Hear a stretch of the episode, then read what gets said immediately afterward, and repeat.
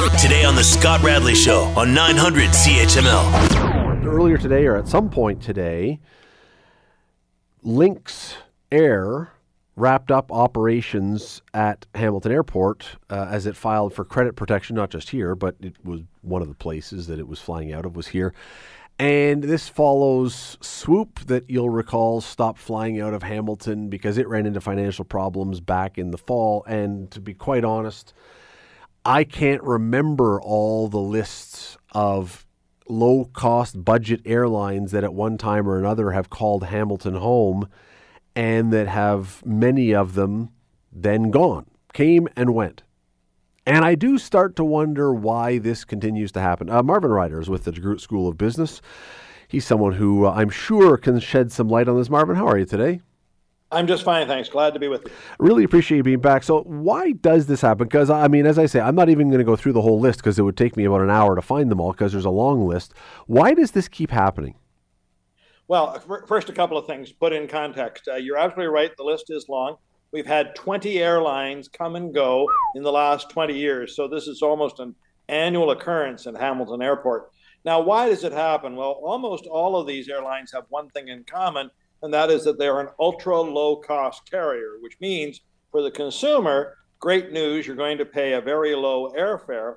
But for the airline itself, it has a big problem. It doesn't make very much money on each flight, so it has to fly very full planes. We talk about this as a load factor. You've got to be somewhere between 85 and 90% full just to break even. To make a profit, you've got to be closer to 95 to 100% full. Now, when you start an airline, and Lynx is a great example, it started less than two years ago. It was in June of 2022 when Lynx appeared. Uh, are you going to fly an airline that's brand new? No. So it takes a while. There are these people, we call them early adopters, who take the chance early. If they've had a good flight, they tell friends. And over time, you begin to see the load factor go up. So when you start an airline like this, you actually don't plan to make money in the first year, but you do plan to see that load factor keep going up, going up, going up. And then eventually you make money and eventually he'll be fine. The problem is that most of them don't get to that point. It takes longer to get to the point that they have load higher load factors than they had anticipated. And when the cash runs out, then they don't they can't function anymore. And this is exactly what happened with Lynx. And Scott, before I hand it back to you, just one you don't mind a correction. Sure. Swoop Airlines didn't go under because of a cash flow problem or a failure problem. In that situation, Swoop was the discount line of WestJet. And WestJet's pilots went on strike a little over a year ago or around a year ago. And part of the settlement was that all pilots, including Swoop pilots, had to be paid at the same rate. Well, one of the reasons why Swoop was able to offer the lower cost fares was that the pilots and staff weren't paid at the same rate the minute you make them pay the same rate, WestJet said, well, then it doesn't make any sense for us to have Swoop. So Swoop didn't fail. It just was a case that it wasn't economical to operate it. And in that situation, yes, it hurt Hamilton Airport because WestJet, in winding down Swoop, said, well, we'll cover some of those same routes with WestJet flights, but WestJet has not returned yet to Hamilton Airport in that kind of volume. Fair enough, and I do appreciate that. I don't uh, don't object to being corrected at all when I'm wrong, um, which happens. Um, so. One thing I always wonder though about Hamilton Airport, wildly successful airport for cargo, an unbelievable yep. success story as far as cargo goes. But again, the you just mentioned the number 20 carrier companies in 20 years.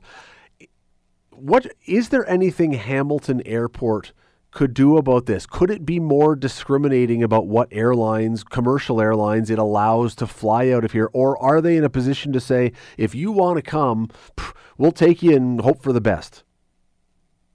Well, that's really the situation, the second one. So, again, to position this, Hamilton Airport's primary success story, and it is a successful airport, is on the commercial side.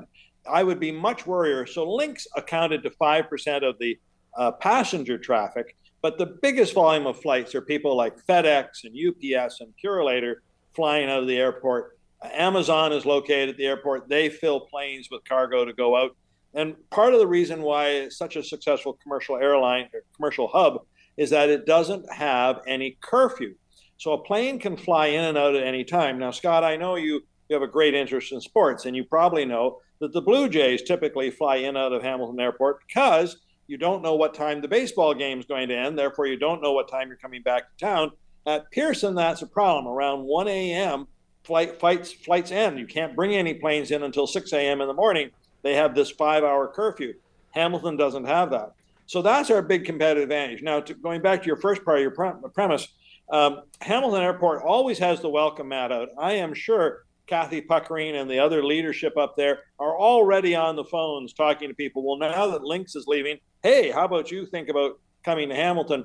The problem is we can't dictate the terms. We are simply putting out a welcome mat, and airlines are going to come for whatever reasons they have.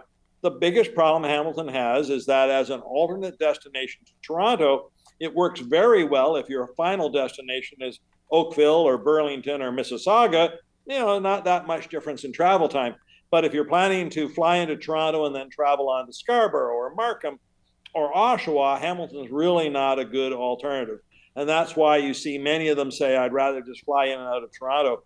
Uh, and there's a, I guess there's also a, a, if you will, a blindness factor. Many Torontonians can't imagine coming to Hamilton yeah, for a flight. Once true. they do it, they often say, hey, this was a lot easier than flying in and out of Pearson. But it takes a lot of effort to get them to make that first visit to Hamilton Airport. Do you think, though, that, and maybe the fact that there's been 20 and 20 tells me my answer already, that people continue to want to do it, but does there come a point at which people become reluctant or concerned about booking a flight out of Hamilton for this reason? I'm I have some lack of confidence that when it comes time for my flight that it's still going to be there and am I going to be putting myself in a position where I could be trying to fly on a carrier that's a little wobbly or may not even be taking off? Yeah, I think that's a fair comment. Now, note again that Hamilton plays home to different kinds of passenger flights. Obviously, if WestJet is flying out of Hamilton, we're not worried. The charter airlines, the Sunwings of the world, again, you're not terribly worried because they've been around a long time right. and they're very, very reliable. But whenever a new discount airline, so you might know there's a, a Norwegian, might even be called Norwegian Airlines or it was called Play, that flies out of Hamilton, takes you partway to, to uh, not Norwegian, it's Icelandic Air, flies to Iceland and then goes on to Europe. There would be some people say, "Oh, I don't know if I want to do that." So again, general tip, Scott, to any of your listeners, if you're attracted to these low fares, the way you minimize your risk is to pay with a credit card. If you had paid for a flight on Lynx, today is its last day, and you're flying in a week, you're out of luck. You're not going to have that flight. But your credit card company will make you whole, and then it'll be the, the credit card company that seeks reimbursement from the airline. If you paid cash, you're now a creditor of the airline. You're going to get some money, but it could take more than a year for it to come back. So if you want to take a chance with a discount carrier, always, always, always use your credit card. You know, the shame about this, we got to run. The the unfortunate part about this is that uh, maybe you have flown more. Twice I've flown out of Hamilton Airport or even out of and come back into and I got to tell you, it is a joy. I mean, being able to hit the ground and be home in as short order as you are, and without all the lineups, like it, if they could somehow, and again, uh, cargo phenomenal, but if they could make this a thing to make it so there were way more flights, and I don't know how you do it, boy, Marvin, it, it is a it is a great place to fly out of. It is. Hamilton Airport's always trying it, but I think we also need some help from from Pearson in a way to to uh, complain. I think it's fascinating that Air Canada is now going to offer a premium bus service yes. from Hamilton Airport to Pearson rather than bringing flights to Hamilton Airport. Air Canada, listen to us carefully. Bring some flights here. You'll benefit, I'm sure. Marvin Ryder from the DeGroote School of Business. Thanks for doing this, Marvin. Thank you. Glad to be with you. You're listening to the Scott Radley Show podcast on 900 CHML. We have non elected judges in Ontario and in Canada, as you well know, not like in the States where it's a political thing. We appoint par- parties, governments appoint judges here. And there is a committee that has a number of members on it that help select who the judges should be. And in the last number of days, the premier of this province, Doug Ford, has been under fire in some corners because he has put uh, some of his former staffers on this committee. And he has not been shy to say, yeah, they're going to select judges that fit with our political views. I'm not going to be swearing in NDP or liberal, either small or large L judges. Should this be a shock to people to hear this, or is this something that probably should be expected? Jeff Manishen is a criminal lawyer with Ross McBride here in town, former Crown Attorney, joins us now. Jeff, how are you today? Just great, Scott. How are you? I am well. Well, were you shocked beyond words when you heard that uh, a political party, a government, was going to be appointing judges that may have aligned with their political views? Well, the way I'd phrase it is this I, I certainly was shocked and outraged uh, at the comments of the Premier with respect to the process he intends to use for that appointment. Um, because what he's, but I guess I wasn't surprised at it because, uh, Scott, I felt this has been coming for the last couple of years. I'd call it ideology creep, potentially by an ideologically based, well, premier. Because you see, what happened was to give you the background, in 1995, the provincial, provincial government set up a, an advisory committee. Remember this the Attorney General of the province appoints provincial court judges, Ontario court judges. But the Attorney General can get the input and recommendations from this committee that was established with representatives of the community, the judiciary, and the legal profession. And it worked beautifully from 1995 we had a system of appointment of justice of judges that was outstanding, impartial. Sure, ultimately the government in power makes the appointment, but we didn't see them ideologically based, Scott. We had a fair, impartial process that was not driven by we want to see a certain outcome, and it worked beautifully. That sounds pretty good, right? We'd want to keep that, right? we call that a leading question, Scott? No, but and I and I think yes, uh, ideally in utopia we would love to have that as the reality. But I don't believe for a second, Jeff, that while Doug Ford may be the one who's been most blatant about saying it, I don't believe for a second that the former Kathleen Wynne, Dalton McGuinty Liberal government was appointing a bunch of conservatives to the courts. They were they may not have said it out loud, but this has always happened. Oh, actually, Scott, I, I, you may be too cynical because I have to tell you that I know a lot of the judges, like know them personally, judges that have been appointed in the last 20 years, and they weren't specifically aligned with one party or the other. Yeah, the appointment was made by the provincial government, but I have to tell you, it wasn't based on them holding a particular ideology, and it wasn't based on being affiliated with a particular party. Now, I can tell you that there certainly a, there have been some criticism of the federal appointment process. That you'll see potentially a higher percentage of people who support a particular party that might get the appointments. But the beauty of the provincial appointment process, Scott, was it didn't really do that. So much so that I don't know if you remember it. Irwin Cotler, when he was justice minister, he wanted to reform the federal appointment process, and you know what he wanted to use as his ideal?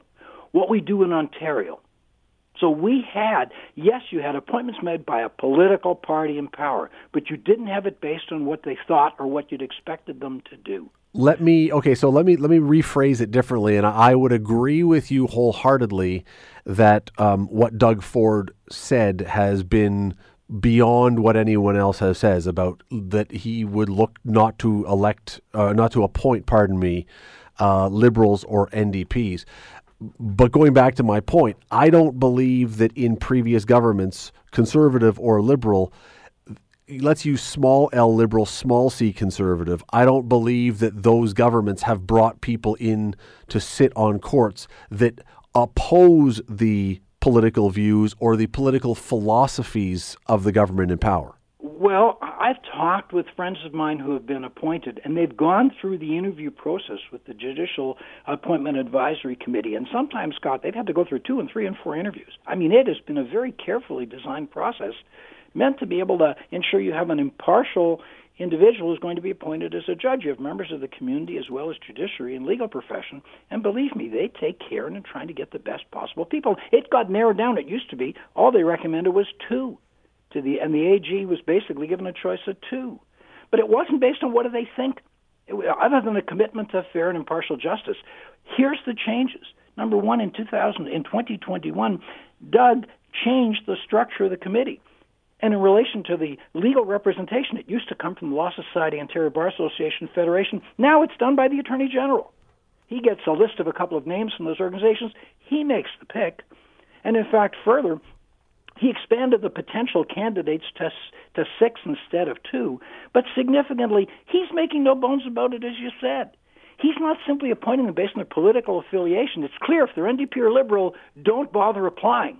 But it isn't only that. We want to ensure that the people who we do pick from the Conservative Party are judges who are going to keep guys in jail. I'm putting like minded people that believe in what we believe in keeping people in jail.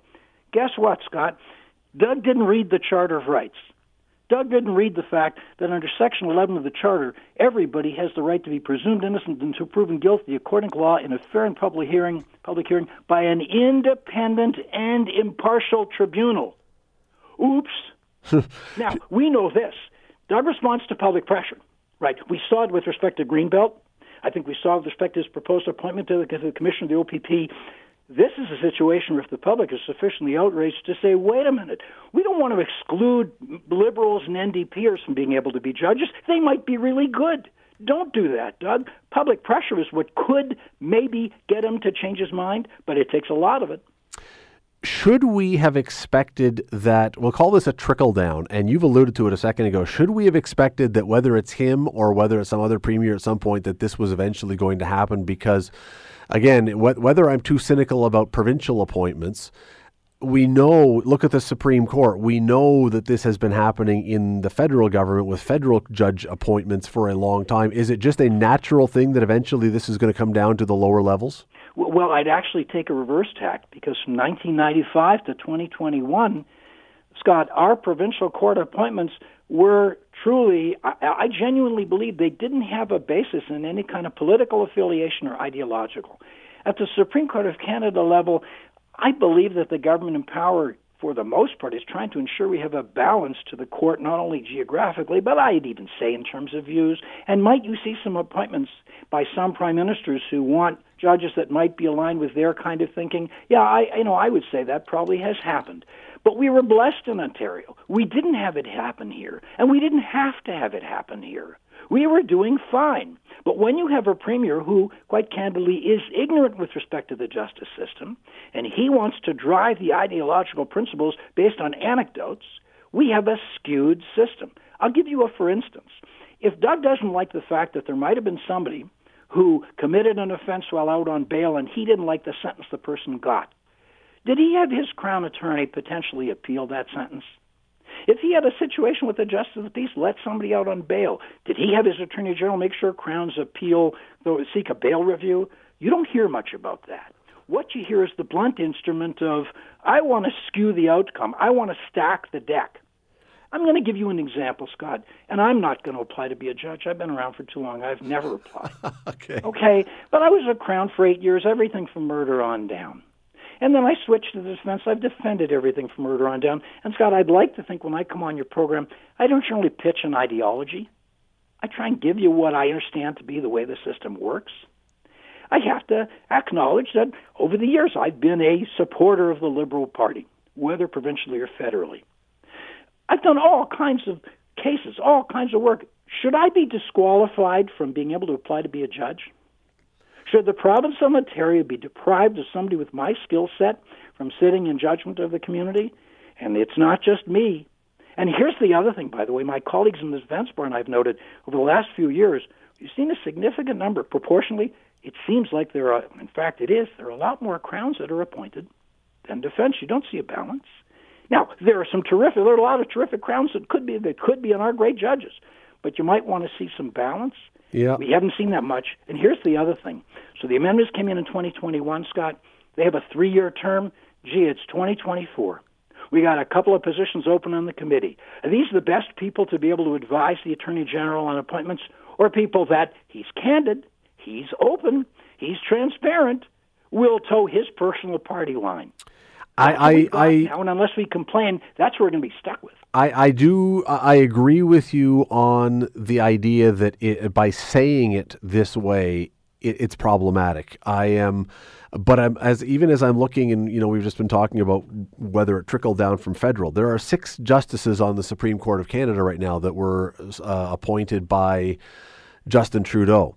I would I have not studied each of their backgrounds, and they may not have all been active members of the Liberal Party. I would bet you all the money I have, though, that none of them politically would tilt towards conservative ideology. At the very least, they would be s- friendly to Justin Trudeau's political positions because that's every leader when they are looking to fill courts. They always, very often, shall I say, do this I don't think it's quite as simple as that. I mean, Justin Trudeau has said he wants the Supreme Court judges to be bilingual, and he's looked for that. He's wanted to see recognition of indigenous communities, and he's looked after that. He's looked to be able to see that we have represented representation from minorities, and he's endeavored to look after that.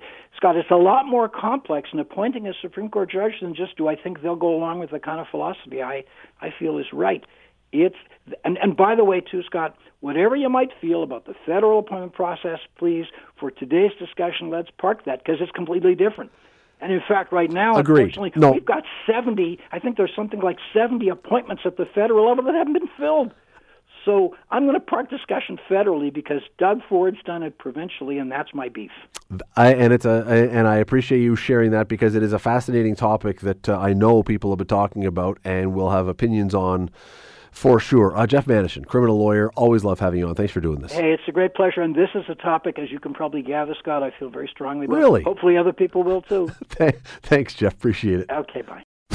You're listening to the Scott Radley Show podcast on 900 CHML. Don Robertson is in as he is every Monday. He is the owner and operator of ComChoice Realty and the guy behind the Dundas Real McCoys and um, former owner of Collins Hotel. I never use that one as an introduction, but that's mm-hmm. true. Duck Sports Bar. Uh, and uh, a variety, a multitude of other things. If you are from the ha- the greater Hamilton area, chances are you are familiar with Don Robertson. And if you're not,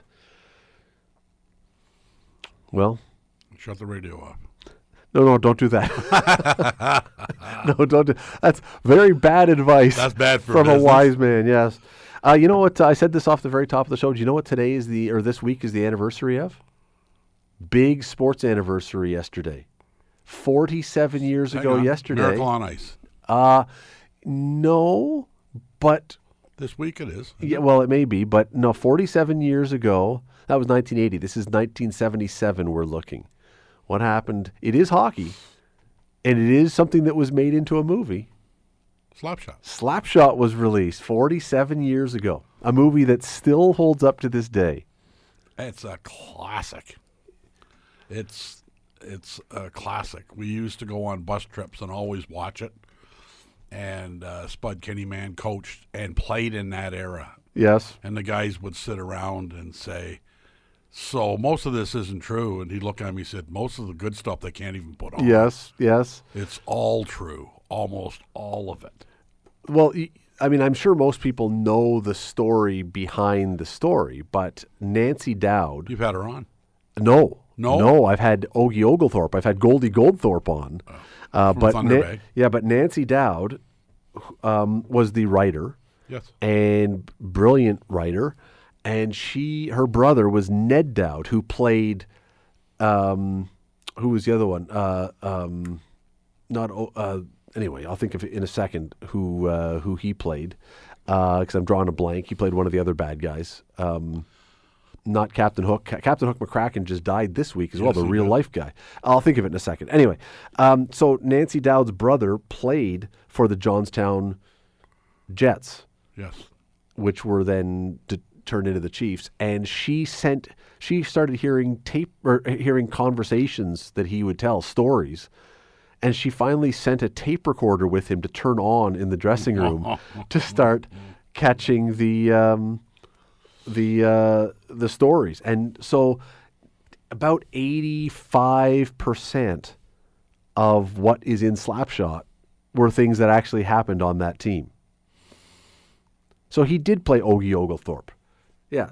Oh, did Ned, he? Ned Dowd played Ogie Oglethorpe. Okay, I was so yeah, it was based on Goldie Goldthorpe. I was confused, but yeah, so the guy who this whole that slapshot really got its genesis from plays Ogie Oglethorpe in uh, in the movie Ned Dowd.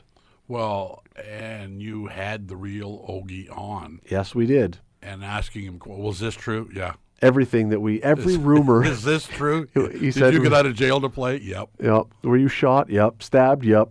Yeah. I mean, I can't even remember all the things I asked him. And the best part was, and, and I, we got to dig this up one of these days. Um, he's still around. Uh, we got to dig it up. But his voice sounds exactly like you would expect a guy who was turned into Ogie Oglethorpe to sound like. But anyway, anyway, The, um, it is still a, uh, it is still one of the all-time great it's- movies. It's a beau- starring Paul Newman. Yep. And you know who hockey else? movie starring Paul Newman. And I read th- yesterday there was a story about the making of it. You know uh, which former player slash NHL coach appears in the movie? Bruce Boudreau. Bruce Boudreau. And according to this story, now I cannot vouch for this. I think I read it in the Athletic, so I'm assuming it's going to be true. The apartment, Br- Paul Newman's apartment in Slapshot, was Bruce Boudreau's real apartment. Really? That's that was something I read. I think that was in the Athletic. Anyway, Gabby's down helping out Niagara Ice Dogs now. The, another good one is uh, the uh, the big game, if you recall, and everybody, every crazy guy in it, they come out with the against Syracuse. the Indian head uh, Yes. dress on. You know that was Larry Mavety, who uh, played senior in Brantford for the Alexanders and coached in right? Belleville and Kingston forever. Shouldn't talk about this. I'm going to mention this, but my grandkids are listening, so I don't want them to think that this is hockey. Harriet and Elliot were over for dinner tonight with Stephen, and they're probably listening and thinking, "Is that what hockey's like?" Because that's not what hockey's like now. Well, someone else that I've had on the show before who uh, is, and again, what's funny about this is there are some guys who were legit, like the Hansons, the guy who played the Hansons, the Carlsons, who They played played the the NHL. and the WHA, and they were tough guys. Like they were, but um, John Gofton, who played, I believe, in senior hockey as well. He did. He played for the Brantford Alexanders and has been running a rental business in Tilson. Yes, and I he's think been he's on. still there. Yes, and he's been on the show, and he's the guy he? at the very beginning who plays Brophy, who is inebriated in the game and goes into the corner and gets hit and wets Wets himself. himself in the corner. If somebody hits me, I'm going to wet myself. That's not what he said. And he gets hit like two minutes later. Yeah. and and a, like a, a lovely, a lovely guy, and yet for all the things that he's done in hockey, that will be forever his, Claim to fame. hi- well, his thing. Anyone who sees him will always go, "Oh, you're the guy who peed yourself."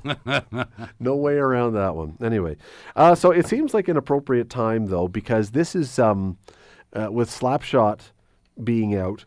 Uh, there was a really interesting story. There, there's a guy who is just newly arrived in the NHL. He's a young guy, a guy named Matt Rempe. Great big guy. Six, Six foot eight, six eight, 240 pounds. TSN has a really interesting video slash question about him, and I think this ties into you know hockey in general. Uh, is tough guy Rempe a disaster waiting to happen? And they're not talking about you know that he's going to give up a key goal by being on the ice. They're saying because he's so big and so tough and so strong and so willing to drop the gloves at a time when most teams have got rid of guys like him. So there's not a lot of even combatants in the NHL. Is is this something that you look at and you go, this is a this is a thing that's going to be a problem for the NHL? What do you think? Well, it could be a disaster for a willing participant that shouldn't be a willing participant. Uh, I don't know much about the kid. I mean, he's got famous. He was in a great slugfest. Yep. Right this- off the bat. this weekend, and uh, he's young and he's fighting against men that know what they're doing. So he'll have to learn the craft a little bit. As long as he's not running around jumping um, Auston Matthews and and uh, Morgan Rielly and people of that ilk, he'll get like that. That will not end well for the National Hockey League. But it may it may have other teams thinking we better have at least one physical presence around. The Leafs have one, mm-hmm. Reaves, Yep. and he would be the heir apparent. But you're right, like Reaves is no kid now, and you start fighting a six foot eight, 21 year old that's full of um, That stuff. Yep. Yep. and um, But but so many teams that I guess the question becomes, and I think it's a fair. I mean, kudos to TSN for asking because I think it's a fair question. most guys in the NHL, tw- 15 years ago, 20 years ago, everybody in the league would have somewhere along the way had a fight growing up. Everybody would have. Yep. And a bunch of them would have had a lot of fights. So you're at least familiar with how to look after yourself. You may lose the fight, but it's not going to be something out of the blue. Nowadays, I don't know how many guys. I, I'd love to know what percentage of NHL players have ever even had a real fight. I mean, I think Auston Matthews got a major penalty one time, but to call it a fight would be to embarrass everyone involved. Well, yeah. It's the, I think the number probably Don would be under twenty percent of NHL players who have had a fight today. Versus 30 years ago, one it would have been five who didn't. Yeah, it would have been hundred percent. Even Wayne Gretzky had a fight once. It was you can find it online. It's really embarrassing, Yep. But it was it was called a fight. it was called a fight Yeah. technically, But, they're no. not. I mean, the, the, the, there's the day of uh, Ty Domi and uh, Bob Probert going to center ice, and and uh, Domi pretending he's putting the belt on because he won one of them. Yeah, But those th- those days are history in, in hockey, and and to your point, um, I'm just so seeing our, the real McCoys are a little older vintage than the National Hockey League for average age, but probably at best sixty percent of my guys have probably been in a fight, mm-hmm. and forty percent maybe so-called fights. But it's so if that era has changed, the National Hockey League, which is really younger than our league by probably six or seven years on average, like I mean, Mitch Marner might have been in a fight. I very much doubt it. I very much doubt it. I mean, the OHL at one time was a league that had a lot of fighting in it. Yes. All junior hockey had a lot of fighting in it. Now, it's you might have. Well, I'm, I'm trying to remember from past years when I was doing a lot more covering of the Bulldogs, but you might have five games or seven games in the entire season when there is a fight. Like saying that you're going to come out and see a fight every night is far from oh. what's going to happen. There, it's very rare now, and it's often one or two guys that are. You knew who was going to fight. You knew well if there was going to be a fight, it was going to be one of those two, unless something really bizarre happened. yep. And so again, I, I think that most guys in the league, and I have no idea what the how to find what the percentage is, but I'm, I'm guessing 20% of guys in the NHL now have had a fight. And so if you're in that position, and I don't know if this guy would challenge someone, and even if he, Don, even if it was not someone who was new to fighting, even if it was a veteran, you got a guy that big and that strong and that young and that fearless. You know, are are we at a point when you just you fear that he, even though he won't be doing anything different from anyone else fighting, he's just so much bigger and stronger that he could do some real damage. Well, again, I'm going to go back to how we uh, how I started it. it if if you get um, if something terrible happens, and you were a willing participant, shame on you. Like who in their right mind wants to fight a six foot eight tough guy? Nobody wanted to fight Ty Domi. Yep. and he was five ten, five nine. This guy's he's a foot taller, On skates, he'd be six eleven. two hundred and forty pounds. Like who's fighting that guy? Can't even reach him. Well, really, like who who's going to fight him? So if you're crazy enough to fight him, you may not like the consequences. Although the guy he fought didn't do bad. No, there there are guys. I, I mean, look, I, I don't want to. Um, uh, you you you are familiar. I mean, in your league, there was a tragic situation that happened with a fight, and that I think is the thing they're talking about. Is when someone is this big and this strong, even if the person's a willing combatant, could you end up with a really bad situation? And it doesn't mean that anyone did anything illegal or cheap or whatever. It's just he's so big. Yeah, it's and it's it's so not part of the game now. I mean, fighting is not part of hockey anymore. even the fighters are except for him are not fighting that much. How many fights has Ryan Reaves had this year? Two, three. three? And in, in 25 years ago, he would have had 15 by now. Oh, we used to. I mean, in senior hockey. I mean, when I refereed senior hockey, I mean there was there was four or five fights a night, but it's back in the seventies again, right? Now, I don't think. I'm wrong in suggesting that we didn't have a fight in the regular season this year. I, I don't think we had a fight. Hmm. Now these guys are I shouldn't say they're smarter, but they're going to work the next day, and you know what's unless somebody hacks somebody or really annoys them, you're not likely going to see anybody drop the gloves. The dro- the dropping of the gloves to change the tempo of the game is long gone. There are a couple guys in the league that chirp a lot, and quite frankly, our guys kind of lap at him because it's it's kind of silly because it's not part of the game anymore. When I had to say, say to a guy three games ago, was going by chirp, and I said, "Stop! You're scaring all our players." of course, our guys start lapping. Now he's now he's ready to spear me in the throat. But you know what I mean? It's it's just that intimidation part is really not part of the game. If you're going to get into playoff hockey and and pl- and play what they call heavy hockey, then there's going to be a lot more hitting. But that's that's not fighting. Yeah, it's uh, it is definitely uh, different times, and I mean, e- even we you know we started with slapshot. Even once upon a time, especially in the minors, it was far more. Oh, I, I there is still there's still fighting in the minor in the minors, but it's not remotely, not remotely what it was. when you the federal league, which slapshot, but there is a federal league, which you know there's.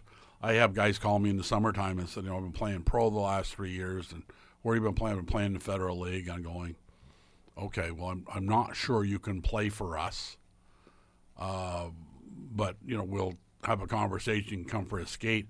But playing in the federal league doesn't mean you can play in our league because it's just it's only professional hockey because they pay the guys 150 bucks a week to do it. I mean, it's not give them a place to live. So at that level, for the entertainment factor, there is more fisticuffs. Southern Pro League used to have more of it. So it kind of seems the further down the road or the ladder and the pecking order of caliber, there's more of that because nobody's coming out of their seats with, you know, fabulous plays all the time. But there's, you know, there's like junior B guys, uh, the American Junior B and Junior A system, and and uh, um, NC uh, the third level of NC double A hockey. That's who's playing in those. But the coast has got. I mean, they but they still have some guys that'll scrap a little bit because they sell the buildings out. And you know what? I whether you like it or not, the fact is that if there's two heavyweights squaring off at center ice, there's a lot better chance there's more people standing than if somebody's taking a penalty shot. Uh, it is true. It is true. And I'm just as you're talking, I'm just looking this up. There was um, I'm talking about the miners, and I can't find. I I got the wrong name here, but uh, years ago went down to a game in Port Huron, the United Hockey League at the time, and the Port Huron Beacons. And the reason I went, I was covering it because Brent Gretzky was the last of the hockey playing Gretzky's, and he was playing there and doing well as a player. But that league, he had nothing to do with the stuff that was going on. But there was a guy on his team that, if memory serves, had four fights in the same game. Most guys now would not have that in a, I was going to say a season, but in a career. It was probably three because after three they throw you out generally. But but there would be guys that well we did had that long conversation about uh, the Brantford smoke that one week Yeah. and Andy Beazle. We go to Thunder Bay. The- The place is full. Don't get into a fight. Well, it took about 18 seconds. He fought every fought three times. Yeah. Fought in every period. Uh, by the way, uh, Wayne Gretzky's lone NHL fight, January 3rd, 1981, against Neal Broten of the Minnesota North Stars. And once again, if you uh, if you go online and look at this fight, um, uh, there's not a lot in Wayne Gretzky's NHL career that he would be embarrassed of. I'm reasonably confident that uh, that he would be embarrassed, and he dropped the gloves first uh, it was um, let's just say Wayne Gretzky's acumen in hockey was not in the pugilism. He was a bad fighter. So he also weighed about 165 pounds. uh, Ron Bernacki, our coach for years and years and years, was former captain of the Hamilton Steelhawks when Bill LaForge and Bill LaForge had some Kurt Tomlinson, Bob Probert, Todd Francis. He was on a line with um, Probert and Francis and got in a fight on the ice because Bernie wasn't scared. Probert followed him to the penalty box and say, "Don't, don't ever do that again and embarrass us. We do this, not you." Bernie may have been the captain that year because he was captain of the Steelhawks for a year or two. But it, you know, Bob Probert comes over the and calls him out, saying, "That's not what you do." So, was there a lot of it then? That's the '80s. Yeah, there playing was- for the Steelhawks. There the were a few guys. There were a few guys for sure. All right. Don, this is one of the most puzzling stories I've seen in sports, especially in the NHL, in a while. Last week, we saw Gary Bettman is closely monitoring the Winnipeg Jets situation because their ticket sales have dipped. And they need more season ticket sales, or their future could be in jeopardy in Winnipeg. Meanwhile, the Arizona Coyotes continue to play to less than full houses in a 4,500 seat college stadium where they are the second tenant. And there is nothing but ongoing work and demand and desire that this is working great and we're going to find a home for them. What am I missing? Well, it's it's a quiet pep talk or threat to Winnipeggers.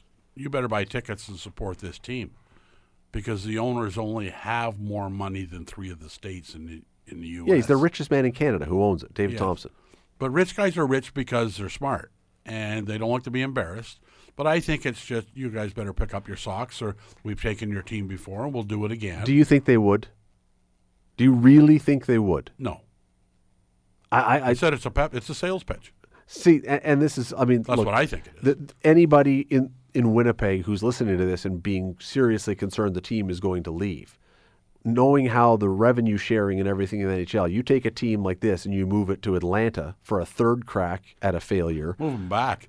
move them back. Well, they were from Arizona before. They came up from Phoenix, right? Or was it Atlanta? I can't remember now. I've lost track. But anyway, um, but yeah, you, you no, they went down to Phoenix. The Coyotes were the Jets. Okay, and then Atlanta. Yes, I got it. But yeah, you, you take a team from Winnipeg, from a Canadian market that makes money, and stick it in Atlanta that's a taker of money, and you've just hurt your business case. There's no way they're moving them out of a Canadian market. No, I think it's pep talk. Yeah. Just you guys better pick up your side. The the, the, the, frightening part of it is Winnipeg's at the top of the standings in the National Hockey League. Yeah. That that's not a good omen. When you have one of the best teams in the NHL, what what's it going to be like out there when they're rebuilding or they're winning 25 games and, And they have a reasonably small 50. stadium, relatively speaking. they have trad- traditionally they they have the smallest NHL hockey arena in the league. I just think that Gary Bettman, and look, I'm not a Bettman basher. There's things that I don't love that he's done. Certainly, I think he's screwed Hamilton around at every turn. But I'm a realist enough to acknowledge that business wise, he has been commissioner while the NHL has grown into a multi billion dollar business. I think that the, you know, there are good things he's done, there's bad things he's done. But I think he looks buffoonish to be, on one hand, talking about how we're, you know, like the fight to keep Arizona hockey going when you're now literally playing in a in a local community rink and you're telling Winnipeg to pull up your socks because things are really rough or you could be facing a bleak future. It just it it's it sounds ridiculous. It's a bit it's it's- a bit of a hollow threat that he was probably encouraged to do to pick up season ticket sales. Um, they want to get to the thirteen thousand season tickets that they had. If you recall, when they moved there and they put tickets on sale, you couldn't buy them for a year. You had to guarantee that you'd buy them for three years I think so. Yeah, you're right. which means that the owners didn't have an abundance of confidence in what they were doing, and they wanted to be assured that the frenzy of getting an NHL team back would provide comfort for at least three years. Now, that was a long time ago. That wasn't three years ago. But that would tell me that they had a little bit of concern about the market. I don't know how big Winnipeg is. Is it a million people? Not even um, no, it wouldn't be that many. And it's not like Hamilton where we got 535,000 people, but within an hour's drive, you've got another six million people. 750 in Winnipeg. Seven fifty. So you know what? With if you include Size- the Greater Hamilton area, not Toronto, but into Oakville, let's say, or there, I mean, we're similar. We're similar. Oh, we're way ahead because within an hour you can you're probably got six million people. Well, okay, within an hour, yes. And and the other thing that Winnipeg has, Winnipeg's only close to Dog River. I mean, it's not there's not a whole lot of big suburbs. anyone who's flown into Winnipeg, and I have once, in the middle of winter, which is wrong time to do it. Let me tell you, uh, everything they say about how cold it is at the corner of Portage and Main in the winter, all it- true. it is. Um, but the the thing that Winnipeg has going for it and going against it is that when you fly into Winnipeg, there is nothing for a long time, and then there's Winnipeg, and so the Blue Bombers and the Jets, they are the and the Moose on the AHL, they are in their own ecosystem. You're not unlike here where people are maybe Sabres fans or maybe they could be Senators fans or maybe they could be Red Wings fans or people around here became fans of the Tigers once upon a time or the Yankees or you know pick whatever. Yep. In Winnipeg, you are a fan of the team because there's you don't drive to another you know maybe maybe it's a but it's a 2-day voyage. Well, it's not like the Buffalo Sabres having a home game and they got more Leaf fans there than Sabre fans. Exactly. Exactly. Like, it there's is not a, a lot of Edmonton fans driving to Winnipeg to watch a game. it's its own place. And that's great that you have, for all intents and purposes, a captured market that every if you want to go to a game, you're coming to our game. Well, it's, uh, The flip side is if the people are not interested, there's no other options around to go to. well, here's Winnipeg. You know, Bobby Hull's two sons played for me Yes. for the Mott's Clamatos back in Flamborough and Brantford, and we were having a, a couple of tea after a game one night, and I said, "How did you get a million dollars out of the WHA?" He said, "They said I had to go to Winnipeg." I think, he said it like this. They said I had to go to Winnipeg. Um, I, I do. I, I still wonder though with this discussion again with Gary Bettman now and the others from Winnipeg in this discussion about how you know we really need to pull up our socks or else whatever or else means. Is there still? I, still believe that, and I don't know if I'm right on this. I still believe that Gary Bettman sees Arizona as his legacy project of some kind. There's others. He's he's succeeded in other warm weather places, but there's been such an Every on- other warm weather place. but there's been such an ongoing battle to make Arizona work that I really believe deep down he sees this as part of his reputation, part of his legacy. And honestly, Don, I don't know that anybody, if they left, is anybody turning and laughing at about ha ha ha your Arizona thing to I, I I just don't see it. I, I think that he could easily move that team and nobody would be pointing fingers at him and laughing or mocking him. It would be you gave it everything you could and they left. Well, I, I I'm pretty sure after the board of governor meetings when they have them down in that fancy place in Florida and The Palms. yeah, the maybe the night before or the night the meetings are done, and a number of the owners are sitting around having a cigar and a double scotch, sitting around. Ah, you know, we got to put up with it. That's you know, he's done so much. We're going to give him a pass on Arizona, but you're right. At some point in time, they're going to go okay. So they're playing out of a 4,500 seat arena. No prospects for the future yet. They may as well be playing in Owen Sound Yeah. Right. Liter- literally. or Windsor. Nicer weather, but yes. Yes, and no apparent prospects of starting a building. So those, you- I mean, you don't hook a valve stem up to an NHL arena and blow it up in 15 minutes. I mean, it's got to be a two or three year project. Yes. So this thing is long term. you got to find the land, develop the land, design the building, build the building. It, it's not. and they yeah. haven't announced that they're building one yet. So it's still, and those places now when they build them, like you look at Ottawa. Ottawa is not talking about going to downtown Ottawa and just sticking a building up. They're, they talk about entertainment districts. Yes, that's what Edmonton did.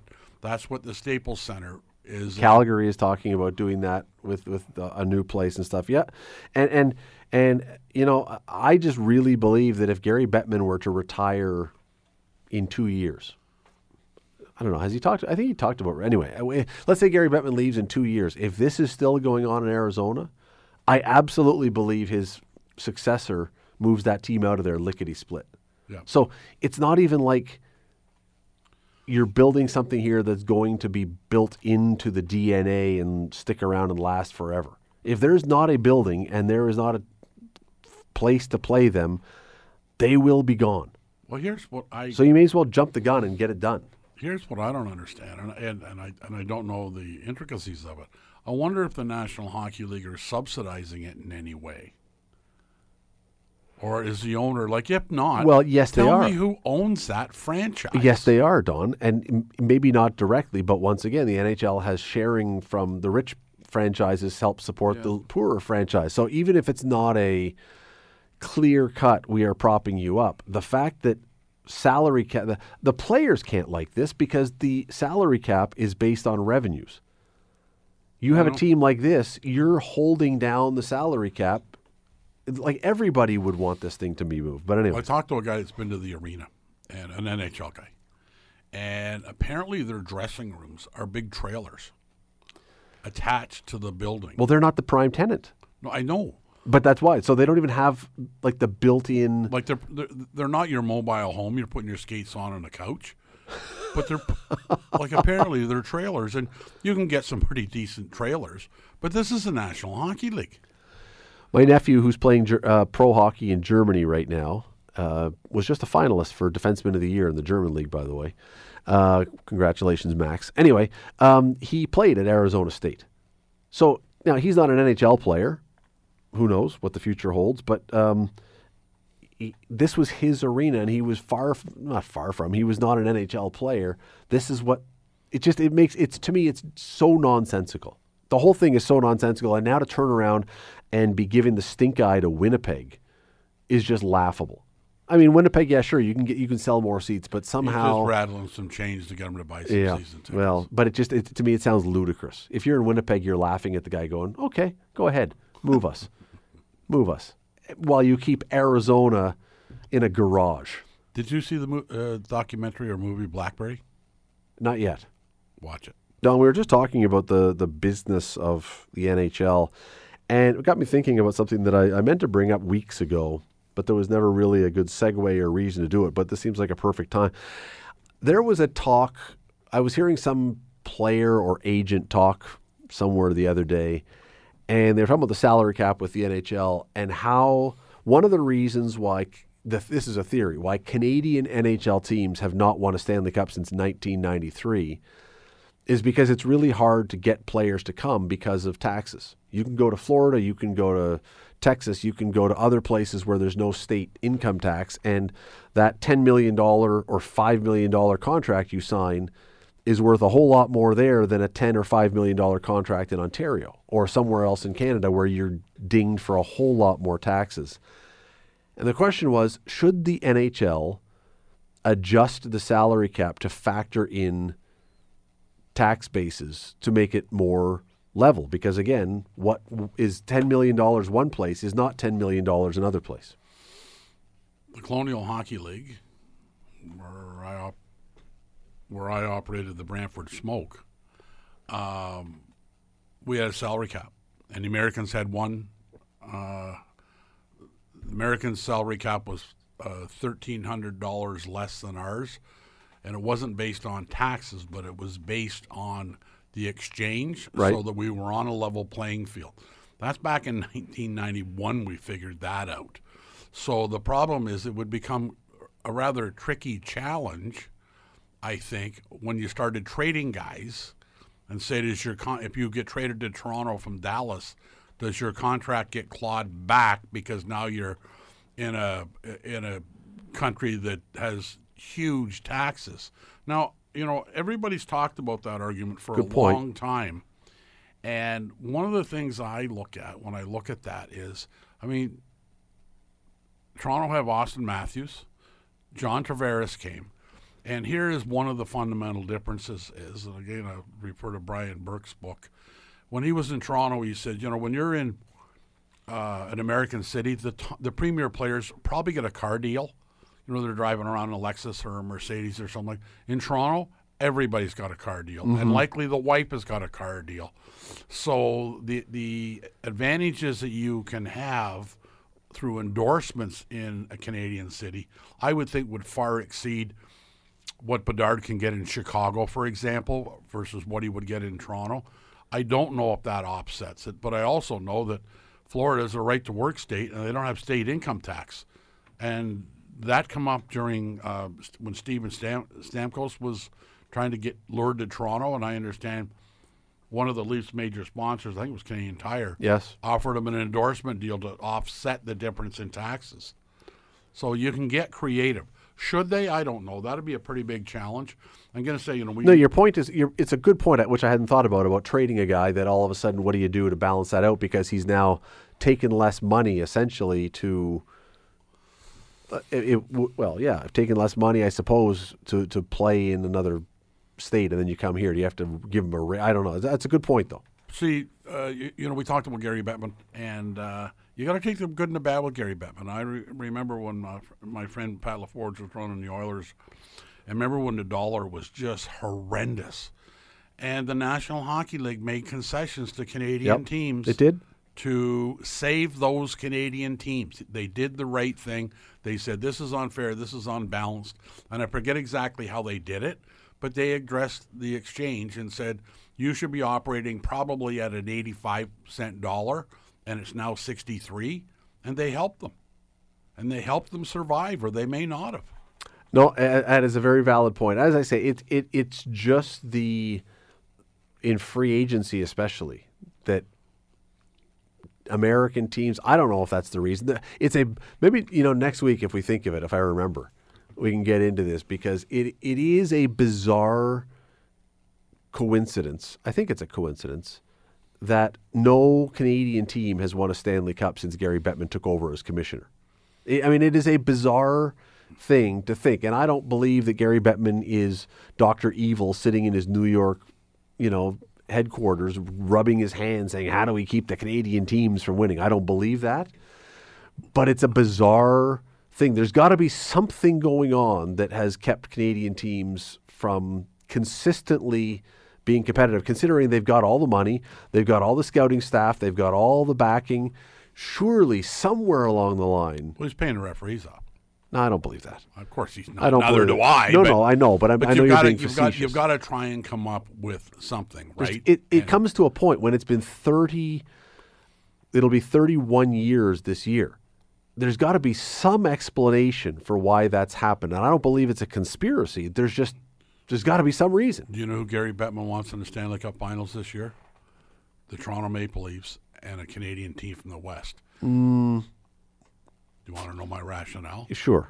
The Rogers deal's coming up, and they aren't getting that kind of dough out of Rogers Okay. or anybody else unless there's a couple of Canadian teams, and that's the biggest NHL or that's the biggest TV payday the U.S. have. Okay, so if that were to happen, though, that would be the worst possible thing for the NHL for that very reason. For 31 years, a Canadian team can't win the cup. It's been 50, uh, 57 years since the Leafs would have been in the finals. And all of a sudden, when the TV deal is up, everything perfectly falls into place for them. That's That- now- bad for TV. the no, but that's bad because now everyone is going to be saying, "Come on." Now we do think that something fishy is going on. Now you've got now it's the Kansas City Chiefs with Taylor Swift somehow having not a great season. Taylor Swift arrives and look at that they go right to win a Super Bowl. They don't get a single holding call in the in the Super Bowl and they're the team that gets called for the most holding penalties all season in the NFL. Look at how everything fall again, I'm not arguing that there is a conspiracy to make them win. I'm saying when things happen a little too perfectly, you get people who start to wonder. And well, let's see what happens. let's see if it happens. If that happens, you somebody could go. I smell a rat, no, that's in Florida. skunk. The uh, and here's here's something else. You got, I got ten seconds. If you were going to sign a ten million dollar contract Yes. in Toronto or a nine point seven million dollar contract in Tampa Bay to play hockey, where would you sign? Oh, I would uh, hold out for a team in Hamilton and insist on signing here. Clearwater Beach, golf on your off days. Yeah, I know. There, there are there are appeals. There's no question there are appeals. The Scott Radley Show. Weekday evenings from 6 to 8 on 900 CHML. Scott Radley Show podcast is available on Apple Podcast, Google Podcast, and wherever you get your podcasts. I'm Scott Radley. Thanks again for listening, and do not forget to subscribe to this podcast. It is free. You will never miss an episode. And also, be sure you rate us and review us. Whatever you think of us, we'll take it. Thanks for listening.